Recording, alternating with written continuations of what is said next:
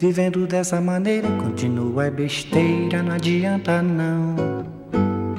O que passou é poeira, deixa de asneira que eu não sou limão. De conversa em conversa, você vai arranjando meio de brigar. La conversación. Hoy conduce José Miguel Ona India. Parece até que o destino uniu-se com você só pra me maltratar. Buenos días, ¿cómo les va? Hoy ya están, podemos decir, declararnos en pleno verano, así que es un muy buen motivo para ir al cine también el verano, no solamente a las playas, sino para eh, disfrutar de la cartelera eh, llena de, de diversidad de propuestas que tiene Montevideo y Uruguay en general. Eh, hoy tengo una visita, Alejandra Treyes, ¿cómo estás Alejandra? Buenos días José Miguel, muchas gracias por recibirnos, la verdad que es un placer mm, volver a estar aquí. Me encanta que vengas, me encanta, bueno, todo, sabes que soy así como, como la Cinemateca es casi mi segunda casa. Este, me consta que muy asiduo. Así que, eh, bueno, pero está sucediendo, vamos a hablar, tenemos muchos temas porque realmente eh, hay muchas novedades de cine, pero fundamentalmente queríamos, eh, quería comenzar esta conversación con esa mm, semana de cine sueco que, está organizando Cinemateca y que yo creo que es imperdible. Sí, yo creo que es imperdible también. Em, llama la atención, es una curiosidad, ¿no? Porque mañana las nuevas salas de Cinemateca cumplen cinco años, que lo vamos a festejar obviamente por todo lo alto con nuestros socios, sobre todo nuestros socios refundadores.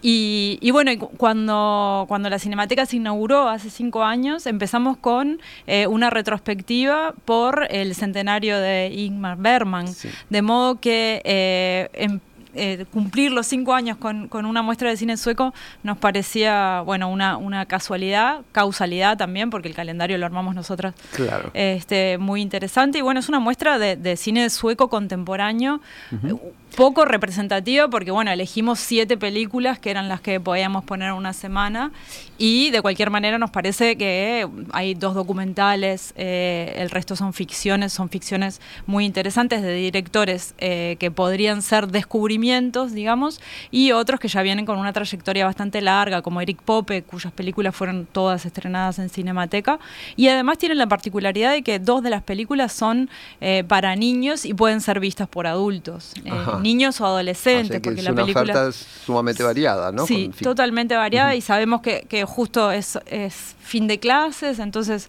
los niños empiezan a estar más, más libres, los niños, sobre todo los adolescentes, porque el liceo ya terminaron todos, y bueno, y mañana pueden ver una película que se llama Pequeña Reina, Comedy Queen, este, de una directora que, bueno, que está a la altura de su segunda película, y que es eh, sobre una, una niña de 13 años que está atravesando un periodo muy difícil de su vida y también de la vida de su padre, y cómo ella, a partir de... Eh, de bueno de incursionar en, esto que es el stand-up comedy, que, le va muy bien y se descubre como, como su talento, este, logra bueno que, las cosas vayan mejor en, en, su familia y en su vida.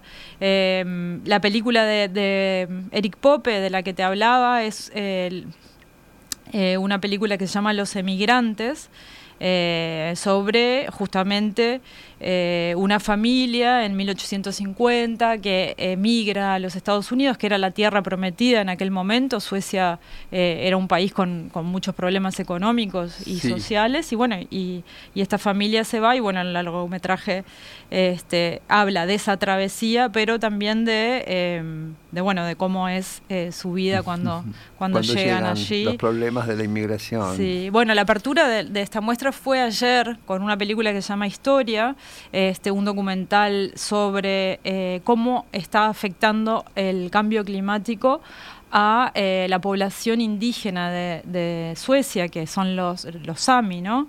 Eh, ellos se dedican casi siempre a la cría de ciervos y bueno, es, es un problema gravísimo lo que está, lo que está sucediendo con, el, con el cambio, claro, sí. el calentamiento. Sí, sí, hay un tema de capitalismo salvaje también, que, Sí, sí, que van claro. tomando sus tierras, pero también está el tema este de- de- del cambio Sí. climático, que es una realidad que afecta a Suecia, que decís, sí, a Suecia, aunque Sí, hay sí, nieve. Sí, sí, sí, sí, sí, sí. Bueno, los países fríos están dejando de serlo poco Claro. a poco, ¿no? O sea, está como cambiando el clima de todas las de Exactamente. todos los países. Y esos animalitos están en peligro.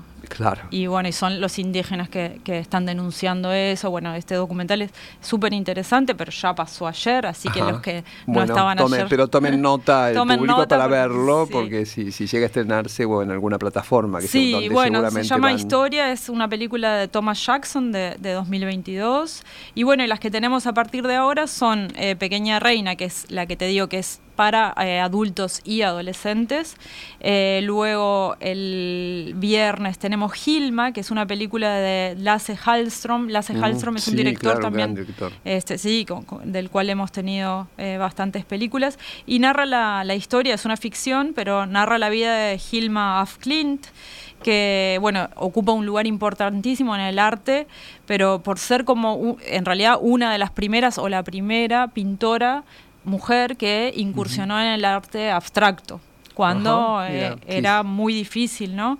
Entonces, eh, bueno, Hallström es un cineasta que estuvo dos veces nominado al Oscar, es como Sí. eh, una figura muy importante dentro del cine sueco y, y, bueno, siempre estuvo interesado por el mundo del arte y, y esta, eh, bueno, este personaje le- la verdad que lo hizo muy bien. Es su hija, su, su hija que hace la, la parte de, de la pintora joven.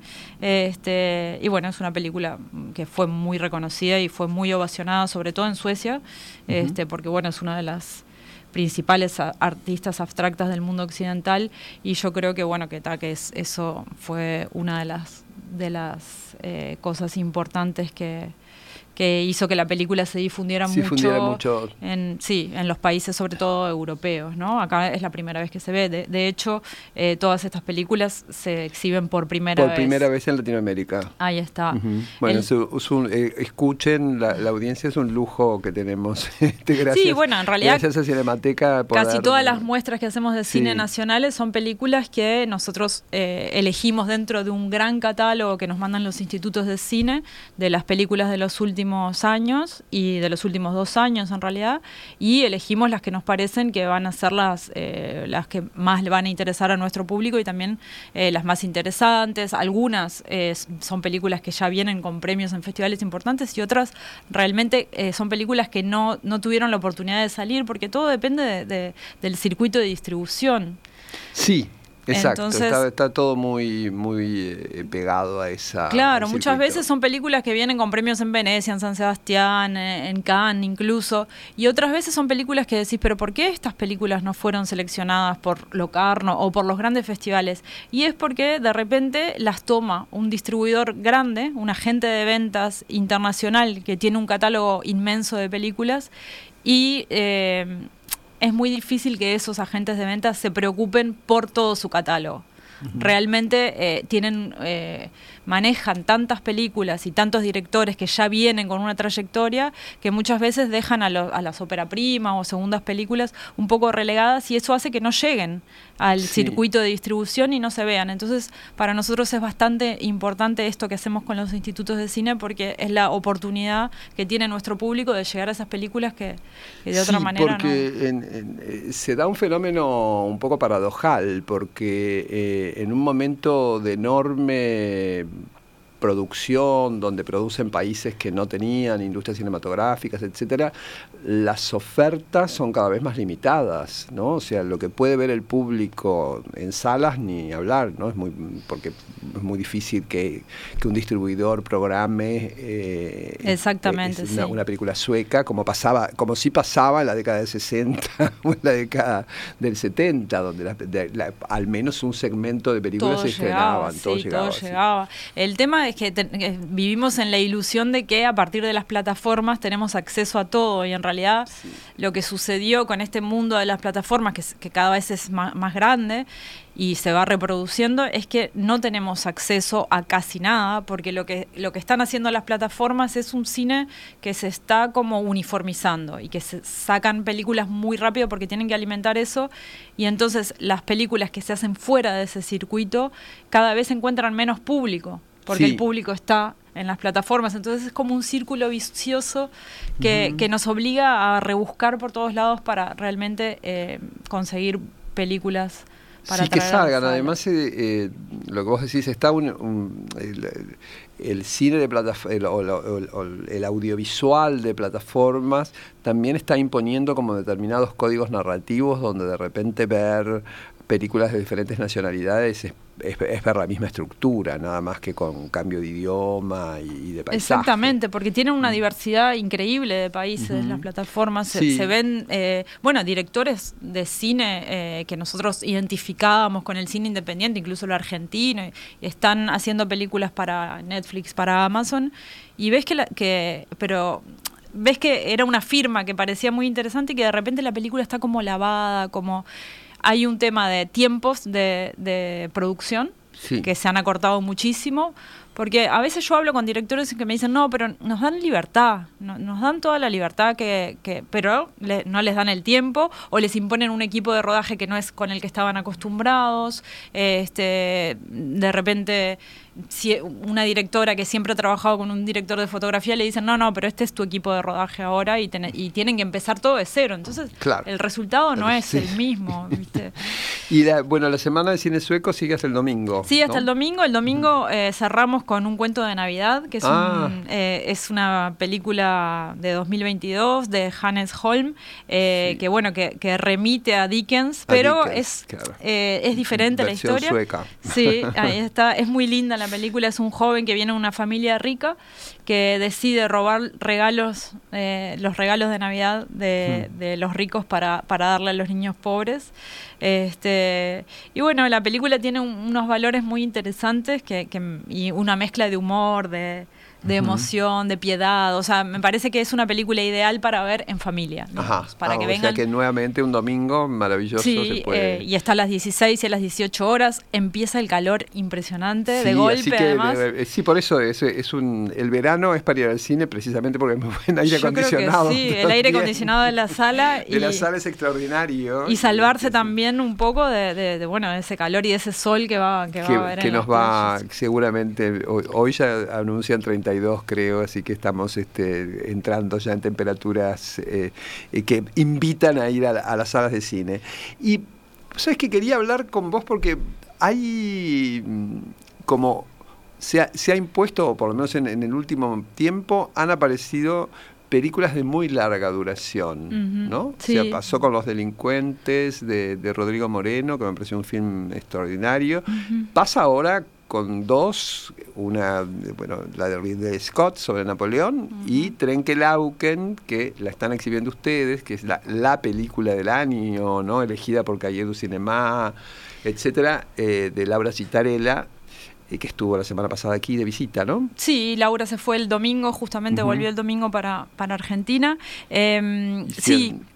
Se hizo una retrospectiva muy interesante, porque Laura es una... Es una directora... Son todas películas que no habían llegado acá tampoco, ¿no? No, son películas que se habían estrenado, En, o en festivales o en la programación regular de Cinemateca, pero que no habían tenido como, como, una, como una difusión y un foco eh, que, merecen. Sí, sí, sí, este, Yo creo que, que, las poetas visitan a Juana Viñosi, que su anterior película, antes de Trenkelauken, se había visto muy poco, porque claro, tocó justo la pandemia. Sí, sí, sí. Este, y son películas maravillosas. Eh, Laura es una directora eh, muy interesante, muy inteligente y muy generosa al contar todos los procesos. Hizo una masterclass con, estudiantes de cine, sobre todo, era abierta, pero fueron estudiantes de cine y fue realmente eh, muy eh, revelador para ellos cómo, cómo trabajan, cómo trabajan desde el Pampero. El Pampero Cine es una, una productora de cine independiente que, bueno, que tiene como un manifiesto, ¿no? Bueno, en un momento hicieron un manifiesto que no dependen ni del dinero ni de de la trama, digamos. Entonces, eh, bueno, lo que ellos decían, somos independientes del argumento y del dinero. No, no, no nos interesa eso para trabajar. Y, bueno, y me acuerdo que cuando estrenamos La Flor, que es una película del Pampero Cine de Mariano Ginás, que dura ocho horas, había ocho eh, espectadores en la sala. Y Mariano Ginás también vino a presentarla y a hablar sobre la película y saludó uno por uno a todos los, a todos los espectadores. Eh, sucedía en ese momento, me acuerdo que, que, la estaban estrenando también en Francia con 200 copias y con salas llenas. Y decías, ¿por qué los franceses tienen ocho horas para ver estas películas y, los uruguayos no, no? No entendíamos. Y los pocos que fueron realmente hablaron maravillas de, La Flor. Y lo mismo está pasando con Trenkelauken. Trenkelauken es la película que, como bien decías, Cahiers du Cinema elige como la mejor película del mundo del año 2023 la mejor película del mundo. Es una película que se estrenó en, el Festival de Venecia, esta edición, no la anterior.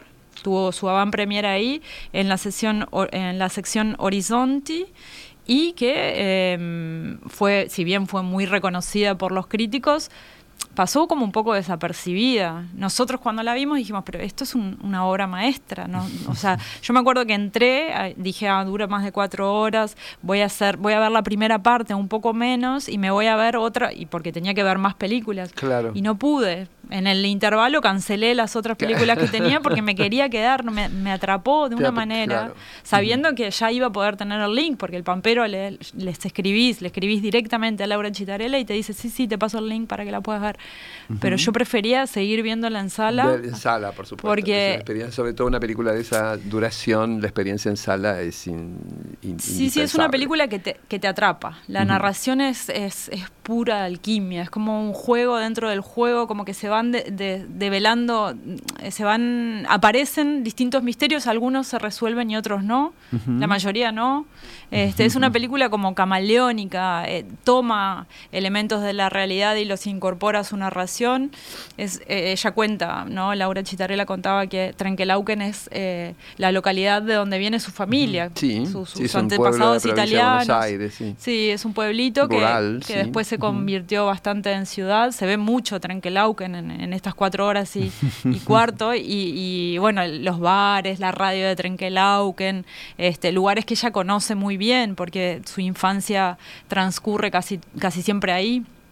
Entonces, y los personajes también, algunos son un tío que trabaja en una radio y hace del mismo, y, bueno, muchos personajes son eh, de, la propia realidad, digamos, del pueblo Trenkelauken.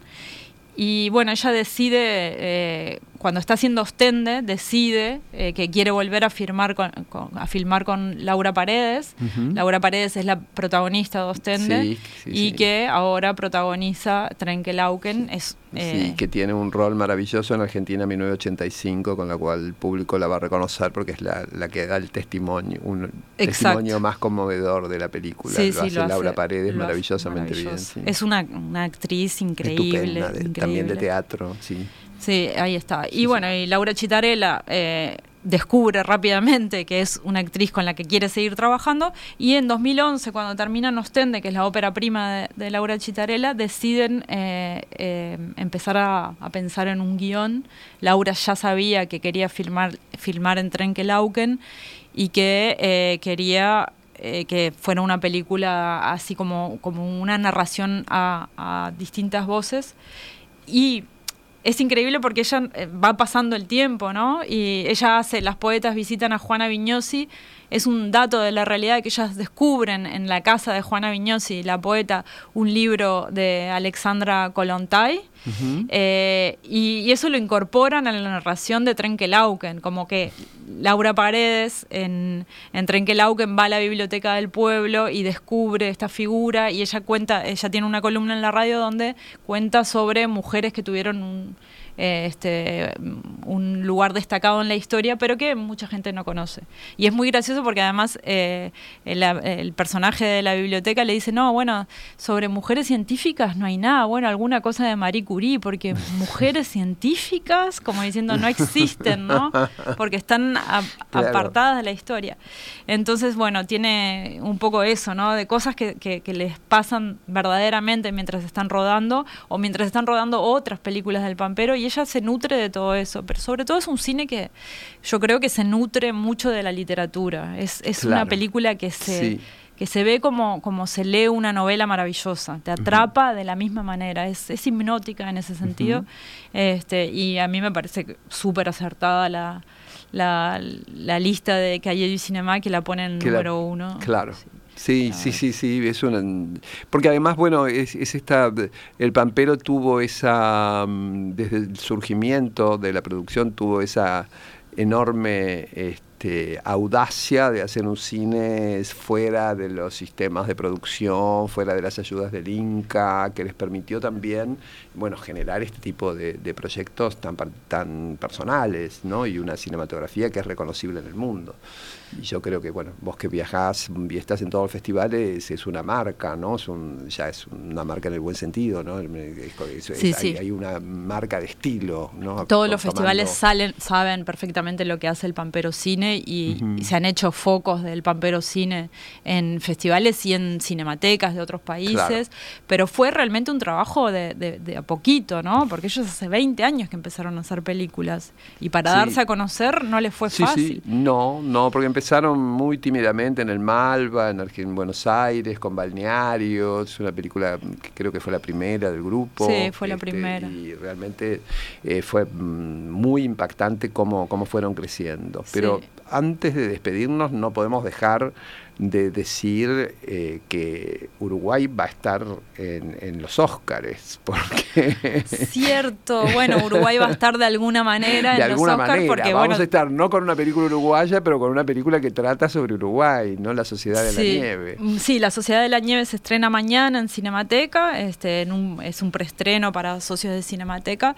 eh, una película de, de Bayona, que es un español, pero que, que filmó parte de la película en La Valleja y en otras locaciones de Uruguay con un equipo uruguayo y con actores que son algunos uruguayos, otros argentinos, no sé bien cuál es cuál, porque como son jovencitos. Sí, sí, el, eh, creo que el, protagonista Enzo Bornick es, es un actor que debutó con Sergio Blanco en eh, Cuando pase sobre mi tumba. Ah, es él, vale, vale, qué bien. Y después hizo otra película que está muy bien, que se llama Nueve. Ah, claro, sí, es muy bueno. Muy, buen, muy, bueno. y, en, en, La Sociedad de la Nieve también está muy bien. Ah, sí, bueno, nueve pasó por el festival y tuvo, sí, Bueno, La Sociedad de la Nieve que se estrenó en ese, bueno, la van premier fue en el cierre del Festival de Venecia de este año, en, septiembre, no sé, hace muy poquito. Eh, fue realmente un éxito porque nosotros pensábamos, bueno, esta película ya la vimos, ya se hizo Viven, ya se hicieron otras películas clase B de, sobre ese tema, pero la verdad que te impacta, está tan bien hecha, tan bien. Vos escribiste una crónica para la diaria que comentamos. Sí, sí, es verdad, es verdad. Fue el, día de los premios que tenía poco espacio, pero, pero sí hablé un poco de la película porque realmente me, pareció muy importante este, desde el punto de vista, así que da a conocer esta historia que alguna gente eh, no la conocía porque no había visto, pero lo hace muy bien. o sea, es una narración clásica, pero muy bien filmada. el, eh, o sea, los minutos o la secuencia esa que no sé cuántos minutos dura del, del accidente está increíble. Te, te, agarrás de la silla, de la butaca y no la dejas.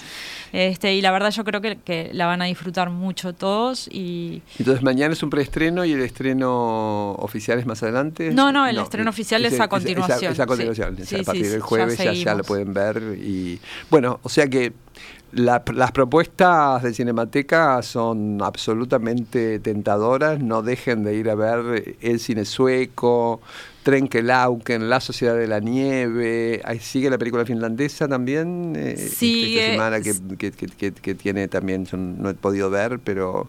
Sigue también Napoleón. Sigue, bueno, hay un montón también de. También Napoleón, otra de, larga duración. Tenemos un documental sobre Kiko Veneno, el músico eh, andaluz, que es muy bonito también. no, bueno, hay muchas propuestas en Cinemateca para, para estos meses de calor y vamos a seguir. Vamos a tener comedia, vamos a tener un montón de cosas a partir de ahora. Por lo tanto, eh, vayan a la Cinemateca, háganse socios de Cinemateca, que es una gran ventaja, es un lugar de encuentro maravilloso y fundamentalmente es un lugar para ver el cine de todo el mundo y, disfrutar de la diversidad cinematográfica, ¿no? que creo que es el objetivo que tuvo Cinemateca desde el inicio y que ustedes continúan así con un fervor del siglo XXI muy fuerte. Muchísimas gracias, Alejandra, un placer.